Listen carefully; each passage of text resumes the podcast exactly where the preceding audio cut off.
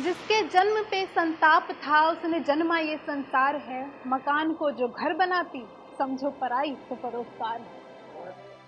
प्रेम से देखो, अगर तो सौम्यता की मान्यता, रोष समझोगे, अगर तो क्रांति की पराकाश बेटी को पराया धन कहा जाता है, जबकि वास्तव में न तो वो पराई होती है और ना ही रीत रस्मों में उलझ, जब दहलीज तक आ जाऊँगी रीत रस्मों में उलझ जब दहलीज तक आ जाऊँगी, पतंग का मांझा भड़ा मैं दूर तक उड़ जाऊँगी। डोर टूटेगी नहीं, मैं लौट कर फिर आऊँगी। विदाई नहीं होगी, मैं दो घर अपने सजाऊँगी मैं धन नहीं हासिल करो, ना दमन करो अधिकार। मैं धन नहीं हासिल करो, तुम ना दमन करो अधिकार से। मैं पंछी की उड़ान, पिंजरे में तो अपनी शान विवाह से परहेज नहीं। विवाह से परहेज नहीं, रिवाजों से नाराज़ हूँ। मैं रिश्तों के धागों पे सोने की चढ़त से परेशान हूँ। मैं प्रेम के बदले दहेज की मांग से हैरान हूँ। मुझे बोझ कहने वाली हर ज़ुबान से हताश बेटी उतनी ही संपूर्ण जितना बेटा खानदान। ज़रूरत भी मुझे उतनी ही, बस जितनी उसे मेरे साथ से। जब बात बराबरी की है, तब फ़र्क क्यों सम्मान में? जब शादी दोनों की ही है, तब फ़र्क क्यों है माता पिता का अपमान सुन।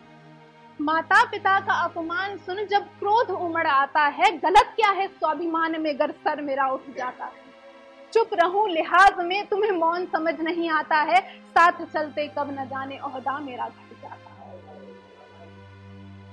उस रोज उस रोज जब बात बेवजह चरित्र तक मेरे आ गई, सहज लहजे में मेरे बदसलूकी छा गई, दिल में दबी थी जो बात होठों पे मेरे आ गई, सही गलत का पाठ बतलाने लो मैं आ गई। पराया वो जो मन से उतर जाए, बेटी तो वो कला है जो हर दिल में घर बनाए।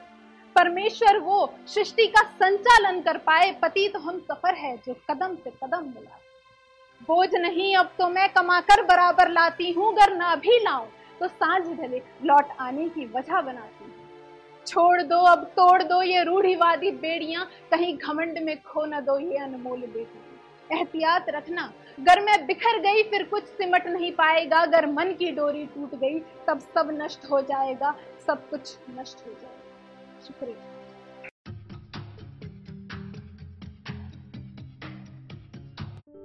ये कविता योर वॉइस और हब हॉपर के द्वारा पेश की गई है। अगर आप अपनी कविताएँ सबको सुनाना चाहते हैं, आप वो कविताएँ हमें फेसबुक और इंस्टाग्राम पे योर वॉइस ऐप पे भेज सकते हैं। हमें आपकी कविताएँ सुन के बहुत अच्छा लगेगा। हमारे पोइट्री इवेंट्स को देखने के लिए हमारे YouTube channel your voice app पर जाएँ।